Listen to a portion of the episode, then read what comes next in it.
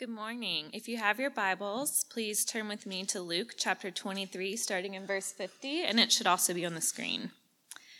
Now there was a man named Joseph from the Jewish town of Arimathea.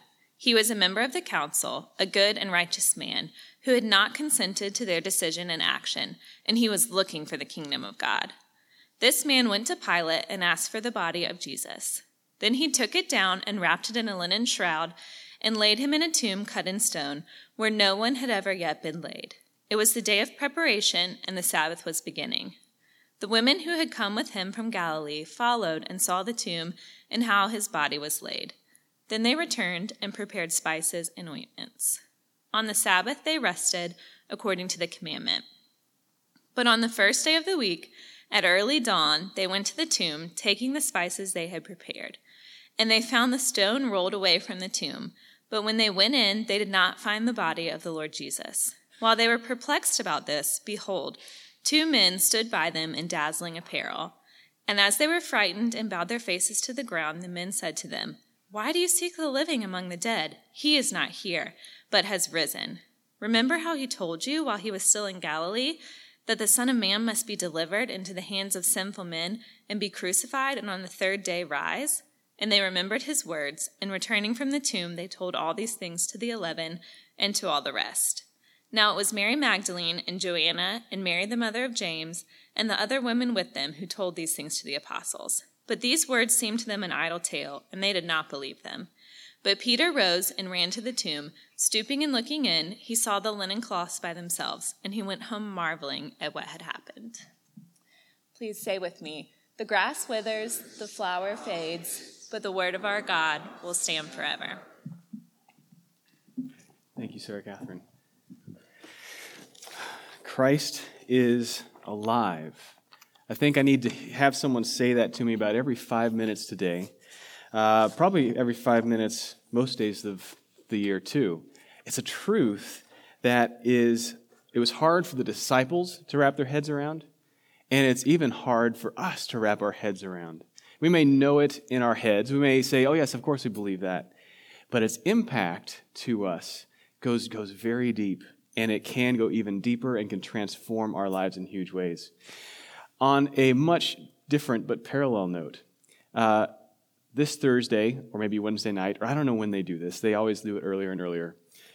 Avengers Endgame is coming out. Now, I know some of you have tickets already. I know some of you are, are planning to go. Some of you might want to go and don't have tickets yet. But anyway, this movie has had a, a ton of hype. And uh, some are asking why so many grown ups would be so excited about comics, right? Because comic books are for kids, right? Comic books are not for grown ups, but yet so many adults love this series. And, and essentially, Avengers Endgame, it's it's like the culmination of like 20, 23 movies over the course of 10 or 11 years, uh, being with Iron Man and Captain America, all of those, if you've never ever heard of those. And this is supposed to be the, the culmination of it. Now, why in the world would, would people be so excited about this one movie? Well, they're excited about the last one. And in the last movie, Infinity War, I'm, I'm revealing a little bit of my nerdiness here. Uh, half of the superheroes that exist in the world all vanish. Spoiler alert. Sorry. Uh, the villain obtains the power. I mean, you see it coming, maybe, but he obtains the power to snap his fingers, and half of the people in the world, including half the superheroes, dissolve, and that's how the movie ends. And so, of course, this is the ending to that, the sequel to that. And we all want to know, and this is why, one reason why I think we all want this. Yes, we all want to see evil lose and good triumph. We all want to see the good guys win in the end. We all want to have a sense that villains are going to be accountable, that they're going to be taken care of, that they just don't have free reign in the world. We all want to have that sense. But I think we also want to know can those who are dead really come back to life? We all have that longing. We all have even more so than is my consciousness going to do something after my body uh, stops living. Like, can really the dead come back to life? And that idea is the reason it resonates so much with us. I mean, that's why we love those stories. And it's not just those stories, it's so many others as well. It's not just the Marvel Cinematic Universe, it's Grimm's fairy tales We want to know if, if those who are almost dead or basically dead, if they're going to come back to life, if they're going to win in the end. It's the same way, you know, 2,800 years ago with Homer when he wrote the Iliad and the Odyssey, uh, that, we want to know is, the, is good going to triumph or is evil going to reign forever? Let me tell you, though, that this is no mere story. That whatever story you're into, whether it be true crime stories, Dungeons and Dragons, uh, documentaries on the Civil War, World War II, uh, Lord of the Rings trilogy, Game of Thrones, Jane Austen novels. There's even good triumphing over evil. Uh, Anne of Green Gables. Yes, even that. Like all the stories you could ever love. Let me tell you this, though, that, that the story of Jesus is documented history. That it's different. Because in the story of the resurrection, in what we just read this morning, Jesus of Nazareth is a historical figure. He said some things that no one has said like him before. He died an unfair death, and he literally came back to life after being dead. He didn't just pass out and wake back up. He was dead. He was documented as such, thoroughly so. We'll dig into that in a moment. But he actually came back to life.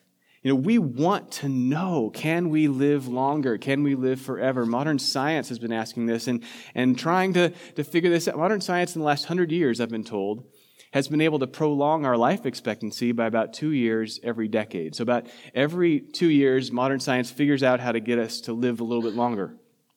Jim Gaffigan has a funny response to that. Jim Gaffigan is a comedian uh, who says, yeah, yeah, yeah, you eat healthy, you work out, you make all these healthy choices because you want to live longer. But how much longer do you really want to live? like, put a number on that. Well, I'm going to sacrifice all. I mean, Jim Gaffigan is a fan of food. He's a fan of butter. He's a fan of uh, donuts and bread and more carbs. He, anyway, he makes jokes about this all the time. But he's saying, how many more years do you really want to live? We are so afraid of death. And here Jesus rises from the grave and says, by faith, we can approach death without fear. And every person in this room in 150 years we'll all be gone. In 150 years, as Anne Lamott said, all new people. But for those who are in Jesus, there will be one day a resurrection where we will literally, physically come back to life. Our bodies won't be the same way they are now. They'll be glorified. They'll be without disease, without, I don't know, imperfection, whatever that looks like. We don't know. But what we really long for is given to us, is told to us in the resurrection of Jesus. And so this is going to dramatically change, it can dramatically change how we live every day. It can change how we, how we are in our relationships, how we conduct ourselves in the marketplace, how we, uh, how we, what, the things that we think about in our alone time. And so we're going to look at how, uh, look through this passage at some of those things, and we'll see that. So we're going to look at, at three basic points. One, the kingdom that we seek, the courage to speak, and the king who finds us. The kingdom we seek, the courage to speak, and the king who finds us. So many at the time of Jesus' death. You might wonder, why did I read that last? Why did I have Sarah Catherine read that last passage before uh, Easter Sunday morning, before the resurrection, to give context? Because they were looking for the kingdom. It says here that there's this man named Joseph of Arimathea. Uh, he's from this town of Arimathea. He was a member of the council of the Sanhedrin. He was a good and righteous man. He had not consented to their decision and action to kill Jesus, but he was looking for the kingdom of God. There's a kingdom that he was seeking. And just like everybody else at that time, even the disciples, even Jesus' closest disciples, even Peter, James, and John, they, they misunderstood the full magnitude of what Jesus, the kingdom that he was bringing. Because they all assumed they all assumed they lived in this world where, where, where military and political might drove the course of history. And if you had a big enough army, you were in control. And if your side had the bigger army, then you could live comfortably. You could live not persecuted, but you could live in control. And Joseph was looking for the kingdom, and he, that means he believed Jesus was this long awaited Messiah king, this one who would come and finally turn Israel from the persecuted into those who would rule. And if you didn't know this, for, for hundreds of years, thousands, really, there, there was uh, just one empire after another that ruled the known world. The Persians, the Babylonians, the Medes, the, the Greeks, the Romans, right? Uh, maybe not necessarily in that order, but the Romans were currently in control. And they were, Israel was allowed to kind of do their own thing, but they saw Roman soldiers every day.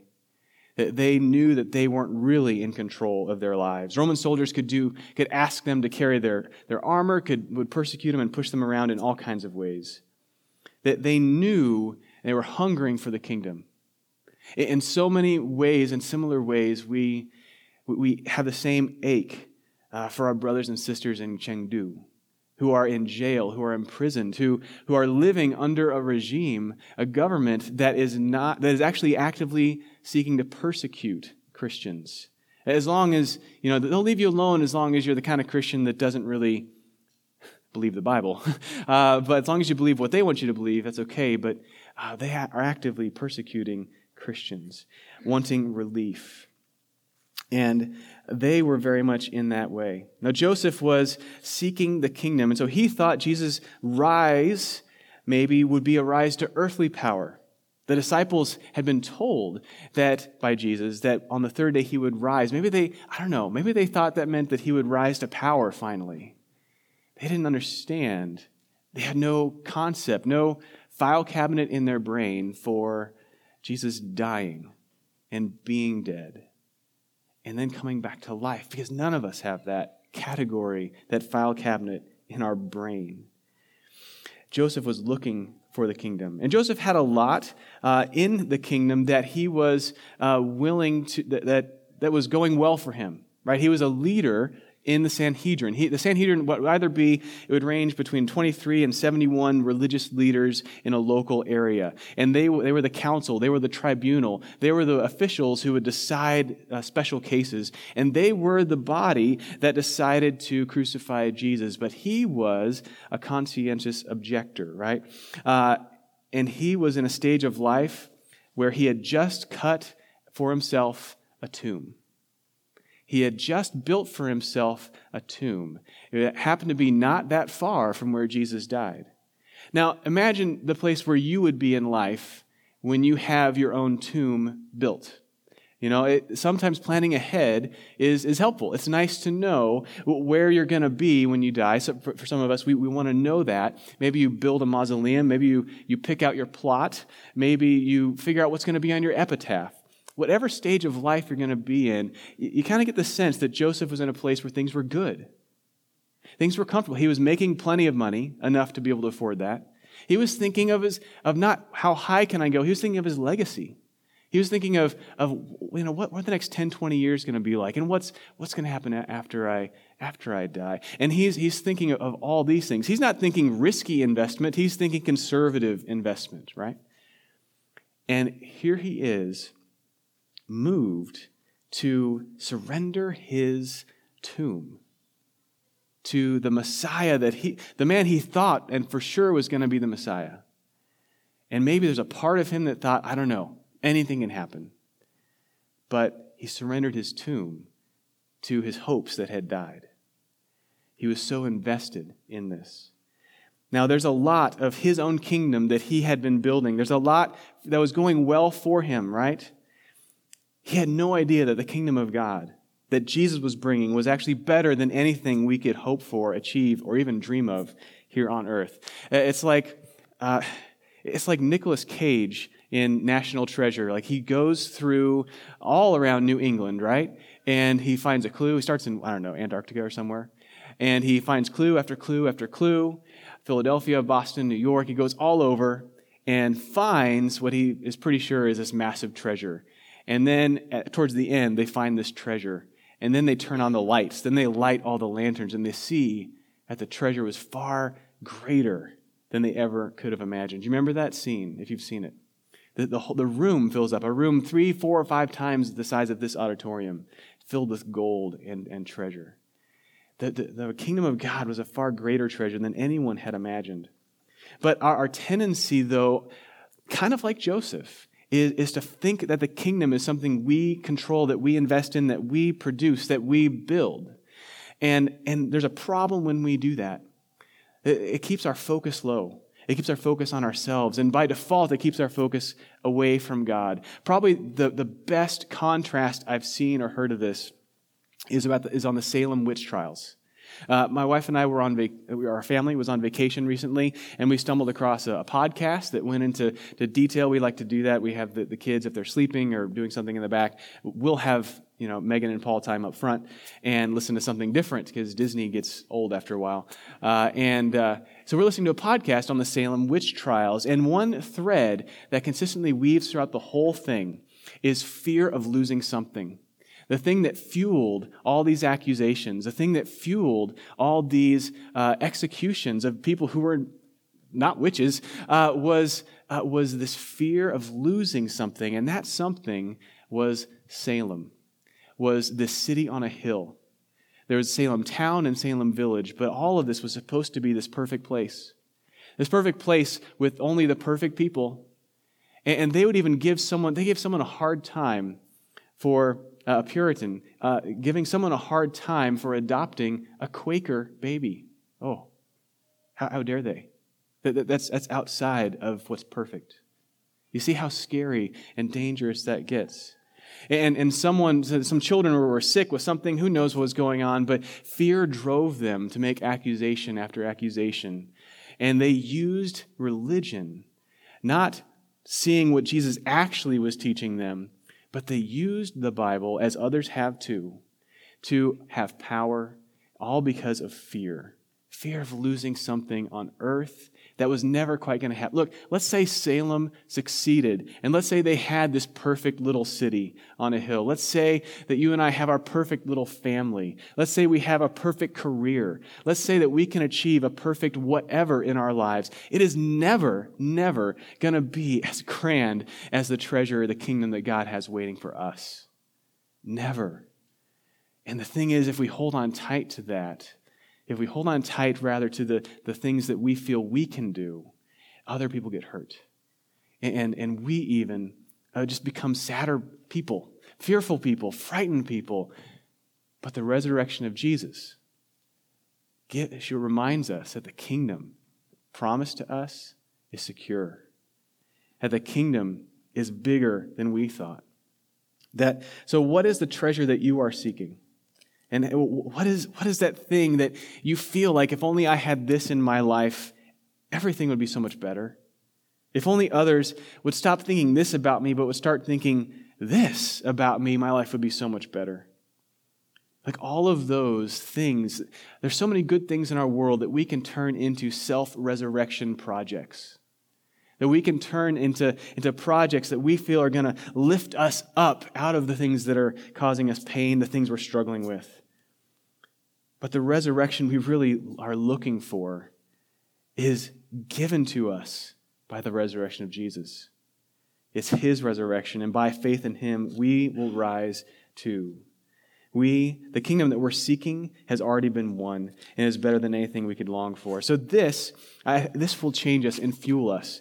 Uh, there's the kingdom that we seek, and there's the courage to speak. The kingdom that we seek, and then the courage to speak. Uh, Joseph has the courage to do some pretty bold things. Joseph of Arimathea, uh, a member of the council, uniquely, remember the Sanhedrin, uniquely had access, being such a high political, essentially like a senator, I suppose, had access to Pontius Pilate, who was in charge of Jesus' body. Much like with, with other executions, with other, other things like that, uh, the, the, the person who's being executed, the body is the property of the state. And, and sometimes and there's some reports that, that those who were crucified would be, uh, would be married, buried in a mass, mass grave, would be buried along with many others in a very, very low key, nothing like a tomb. Uh, other reports would say that those who were crucified would just be left there, uh, exposed to the elements. And we often lose impact of, of what a cross really is. And, and maybe, you know, in hundreds of years ago, just a few hundred years ago, uh, we did this with pirates and hanging pirates, and they'd be left to the elements as a warning to other pirates, you know, that you uh, watch yourself or this would also happen to you. So it was, first of all, unusual that anyone would ask for the body of someone who was crucified. I mean, first, that, that just didn't happen. But because jo- Joseph was such a high and such a high position, he had the access. And he went to Pilate and he asked. Now, there's some things about Joseph that, uh, that interest us. Like, first, we don't have any record that, that Joseph was uh, a professed follower of Jesus before this. Like, we know that he was looking for the kingdom of God. And so, so he, as far as we know, he really would say, Yeah, I believe in this Jesus guy. I think he's the one. But as far as we know, he hadn't done anything public about that. He may have been a conscientious objector to the execution of Jesus, but he wasn't, uh, as far as we know, he didn't stand up and, and try to stop it from happening either. But something made him step up he risked a lot of what he built. He, he risked, in doing so, his social connections, his political status, his, maybe even his fortune. He list, risked his legacy, all for Jesus. And remember, at his stage in life, he's thinking long, he's thinking uh, conservative investments, not risky investments, right? He's thinking, I'm set. I want to keep it. I want to make sure things are okay. And instead, he's willing to surrender all of that. You don't do that. But something moves in him. Something stirs in him. This man, Joseph, who was hiding in his faith, uh, who, who is, uh, something moved in him to do this act of worship towards Jesus. You know, it's a lot like, you know, when I was a kid, I played with magnets a lot. I, I don't know if, if you ever did this as a kid. Uh, maybe you do this as a, uh, you know, wherever you are in life. Uh, but magnets, if you get two that are exactly the same, uh, I don't know everything about magnets, but I knew this that there was like a positive side and a negative side, a, a positive end and a negative end. And the negative end and the positive end stuck together perfectly. But if you tried to put the positive ends together, it would like slide and it would, you know, like slip and it would, you could never get them perfectly. Like, do you know what I'm talking about? Anyway, raise your hand if you have any idea. okay, good. You try to put them together and there's like this force and you're like, how in the world? It's an incredible force. Like, what's going to happen if I actually succeed? Is this where black holes come from? I mean, this is pretty cool. And it would always slip. It would always miss. And there, there's something about faith in Jesus that is going to make you, propel you to eventually part from the world at times. There are going to be times where you have to part from the world. And the only way that you're not going to feel that resistance is if you turn your back on God. And I think there might be some people in this room who are maybe, who would say they believe in Jesus, they, they believe in God, but haven't really done anything to change their life about that yet. But maybe that's, that's something you say, oh, yeah, I, I totally believe in, in what's being said up here. I totally believe in Jesus that he rose from the grave. But, but your life doesn't show that yet. And I'm not saying that, that your life's going to be perfect, you know, overnight. No, no, no, no, no. it is, following Jesus is a life of actually becoming more and more aware of how broken and messed up we are. Uh, every day I find out how messed up I am to new levels. Uh, but it's, it's, it's, a, it's a place where you have to, you have to just, there's something that's going to push you away. You're going to have to part. There are going to be some awkward conversations when people ask you about your faith, but pray and God will make the best of those. But I want to ask you are you at a place, maybe, where you're just a conscientious objector, but quietly? Joseph had another friend with him. Uh, Luke's gospel doesn't mention it. Uh, other gospels mention it. I forget which one. But Nicodemus was a friend of Joseph. Nicodemus was, was a Pharisee who, uh, in John chapter 3, came to talk to Jesus. When did he talk to Jesus? He came at night in the cover of darkness. He was sneaking. He didn't want to be seen with Jesus. But he still wanted to know about Jesus. He still wanted to ask Jesus some questions. He, he wanted to go further. And there's just a point where, like, if you, maybe you're close, maybe you're really close, and you feel that push. And, and I would say, just take a step forward. Take a step forward and say, Jesus, I don't know what it looks like for me to follow you publicly. I don't know what it looks like for me to follow you with, with all my life and not just in my head. But would you lead me? I'm yours. And we'll, the, the kingdom that we seek will then, by faith, be yours. And Jesus works in us gradually, gradually, the courage to speak at times when it's important. For Joseph, by the way, it paid off. Jesus rose from the grave. He got his tomb back, but that wasn't the point. For Joseph, it did pay off. It, it, Joseph reminds me of so many in the Old Testament who, who acted by faith without knowing that Jesus was really going to die and rise from the grave. Hebrews 11 talks about so many of them, I, I can't list them all. We'll go to Hebrews 11 and read them. And there's this part where it says, what these, these acted, these did so, did that what they did, not knowing fully what was going to happen. Not really knowing what was going to happen, but we know. We know that there was really a man named Jesus who really died. He really taught many of the things that he said. And not just scripture uh, says this, but other outside historical uh, resources corroborate these accounts. And then there are just, there are things, speaking of the courage to speak, things that you can't quite explain. That if Jesus really didn't rise from the dead, that things that happen in history that wouldn't make sense. Things that would only happen if a king found us and grabbed a hold of our hearts. Because those are the kinds of things that, that make our lives change uh, in these ways. So let me go through those. So there's the kingdom that we seek, the courage to speak, and the king who finds us. So Jesus has risen. He found the disciples. Uh, it's interesting. Luke focuses on, on different aspects of this of uh, the resurrection account. Like the other gospels, Jesus meets them like right outside the tomb. Uh, Luke decides to, to skip that part and he has, you know, that did still happen, but he focuses more on, on how the disciples are wrestling with the resurrection how, how they were wrestling with this news. Like, so there was Joseph who was wrestling with the death of Christ. And then there was, there were the women who were following all the time with Jesus at all times, ministering to him in many ways. Uh, and then the women who were the first witnesses to Jesus' resurrection, and Peter, who then was a later witness, uh, and John, and how all the disciples were wrestling with this. And then Luke, if, if I would read it, I won't, but uh, the next passage after this, uh, we have two disciples who are walking uh, on a road to Emmaus who are talking with who they think is a stranger. Turns out it's Jesus. And, and they're struggling with what this means. Like, did Jesus really rise? What really happened? And the king gradually grabs their hearts, tells them and reminds them of how all the Old Testament was pointing to this point where Jesus, the Savior, the Messiah, would die and rise again.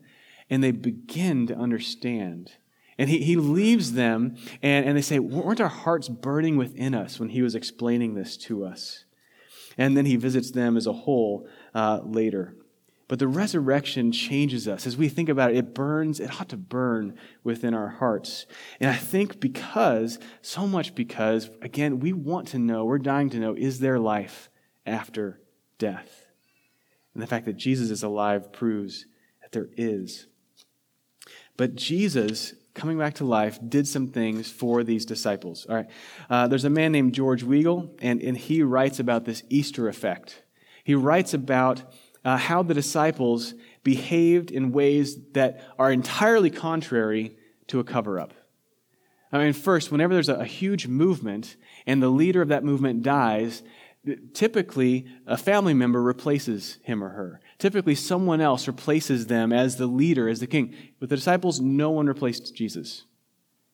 Uh, secondly, the disciples showed a huge track record of being scared and running and hiding. That was their MO.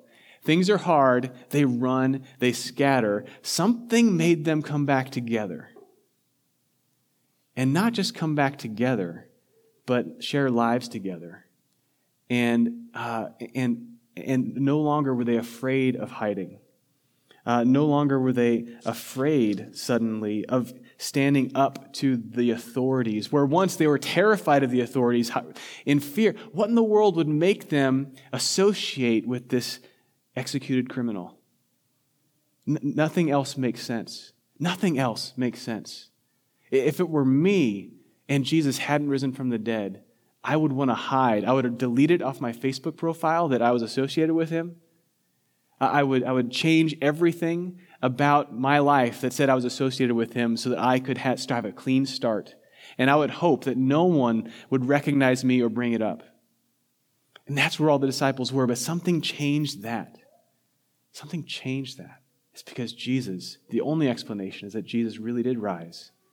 and really did appear to them, really did eat in front of them, really did hang out with them, really did touch them, really did all those things. He spent some time with them and then eventually, if you don't know the story, ascended physically in bodily form to heaven where he is now and where he from where he will return one day, we don't know when. And at that day, uh, ultimate justice will be done, uh, and, and our, our, our struggles will end when that happens. That these things happen, that George Weigel says with the Easter effect, uh, as well, that, um, that time and history changed, that, that the way I thought about worship changed, that, that there was new dignity given to women in sharp contrast to culture, new dignity even given to children in contrast to culture. Children back then were not seen as, as just uh, as people, they were like less than people.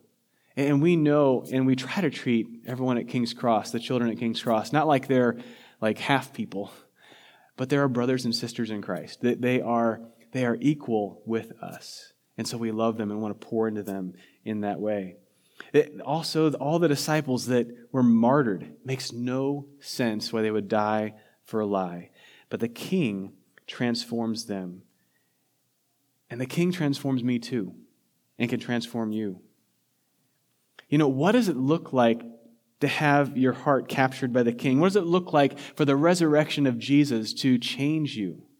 Well, if you fully believe that, that your eternal destiny is not determined by how well you do things here on earth, but by how well Jesus did things, if your, your hope in all these things is not just to live longer, but you know that because Jesus rose again, you will live forever, that takes a ton of pressure off. A ton of pressure. The more the world will constantly tell us that you are what you do. You are how much you make. You are how good you look. You are. Your identity is centered on so many things that the world defines for you. And when we look to Jesus, though, he says, no, that's not true. That's an illusion. And the fact that I've risen from the dead proves that all that is just temporary. And that who you are is you are my child. You are beloved. You are, you are ultimately successful. Though we struggle, we are as counted legally as righteous as Jesus. Because while we know in the death of Jesus our sins were paid for, you know, we, we let me say it again. I think I said this at the very beginning. Jesus at any point could have come down off the cross. At any point, he could have called the angels. He could have, he could walk through walls. He could do anything he wanted. He could part waves. He could walk on water. He could do anything he wanted. It wasn't the nails that kept him on the cross. It was love. Love for you. Love for me. But it wasn't, it was compassion for you. But it wasn't compassion by the Father that caused Jesus to rise from the grave. No, it was justice. Because if justice were to be done, then Jesus could not legally be held in the grave. And so we know not just that our sins are forgiven, but that there is now no legal claim that Satan has, that, that death has on us. That, as the saying may go, I forget who first said this, that Satan knows our name, he knows us by name, and he calls us by our sins. That's his job. He's the accuser. He'll tell you all your faults. He'll tell you everything is wrong with you. He'll remind you of them often. He'll remind you of your mistakes and your, and your, your downright deception that you, that you do and, and all the hard things that you regret. He'll also accuse you of other things. But Jesus knows our sins and calls us by our name. He knows our sins. He calls you by name. And this transforms how we live. You know, when there are all kinds of things that, that press in on me, uh, all kinds of things when people disappoint me. Uh, when probably the more, more common one uh, is, you know, when Surprise, surprise. Uh, just like I was when I was a kid, uh, my children don't always want to obey me. They're not always like really eager to go clean their room. They're not eager, like, oh, really? What can I do now, Father? That would be uh, honoring to you. Like, they have their own plan for what they're going to do in their life and their day, and then I interrupt that plan so much, and, and they let me know that I've interrupted their plan uh, for, for their happiness. And even though my plan is, is important, um, that's really frustrating as a parent to deal with that. Now, in one sense, when I get angry as a response, like the times that I lose my temper, and I do, the times that I lose my temper, ultimately, if I really check my heart, it's because I believe that my, my children's obedience reflects on how good of a parent I am and how good of a person I am. See, I'm really upset that their, their behavior is impacting how I look. Now, I'm really concerned primarily about me in those times. I mean, it's the same thing if, if there's not necessarily any. Um, any sin going on, but like if I have a disagreement with somebody, it can be really high stress. I think, no, no, no, things have to be this way, or my world is going to. Fall. Our world, if you, are, if you believe in Jesus, your future is secure. I mean, who knows what's going to happen on this side of death? All kinds of things can happen. You could be imprisoned for your faith. Who knows? You could have a really great, comfortable life. God could bless you that you could be a blessing. But uh, we know what's on the other side of death, that we will one day rise again. And that is a life without pain, without sadness, without tears, without any of those things. That is secure. And so when someone interrupts my plan for how I'm going to think of myself as a good person, like my kids, I can rest. I can take a deep breath because the pressure is off. I know that in Christ, because he rose again, that I am secure.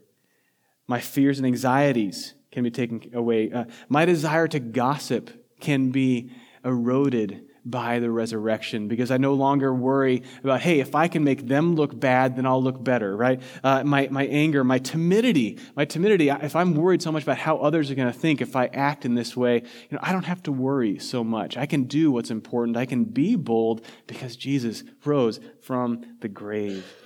My greed, my lust, all the things, all those just point to grabbing on for my own kingdom. Like those who are starting, who are establishing Salem. In all of those issues, I see the same elements, the same things going on in my heart. Now, now we can also, because of this, be transparent with our struggles. Because at King's Cross, you know, we know that none of us ha- has arrived. None of us is a grace graduate, as Paul Tripp would say. None of us ever gets to the point where we don't need God's radical grace. In fact, as I said before, we just come to know, even more and more so, that we need his grace. You know, there was a man, I'll, I'll say this, there was a man who, uh, apparently it's a true story, who got a parking ticket for $2 and he didn't pay it. And this is before they could track cars from out of state, right? So he, they didn't have the big database that they have he apparently carried it with him in his back pocket for 44 years. And then he actually paid it. he, like, he, he kept it in his back pocket and then finally just said, I just can't take it any longer. And he paid it. And he like paid it with a little bit of interest. I don't know, whatever it was. Like, can you imagine the guilt that he felt? The constant reminder, oh, yeah, I've got this thing that I owe someone. I've got this thing that, that I, I should get rid of, but I, I don't want to get around to it. Or, I, I, I don't want to pay. I think we all have all kinds of things. In fact, research shows that we probably have as many as 13 secrets. Uh, there's actually a study. There may be as many as 13 secrets that each of us have on average that we don't want anyone to know. Things we're carrying around in our back pockets. But the cross and the empty tomb means that those are paid for means that our standing before God is the only standing that matters, and we are clean and righteous in His sight. His blood paid for it. The empty tomb proves that we are innocent because He is innocent.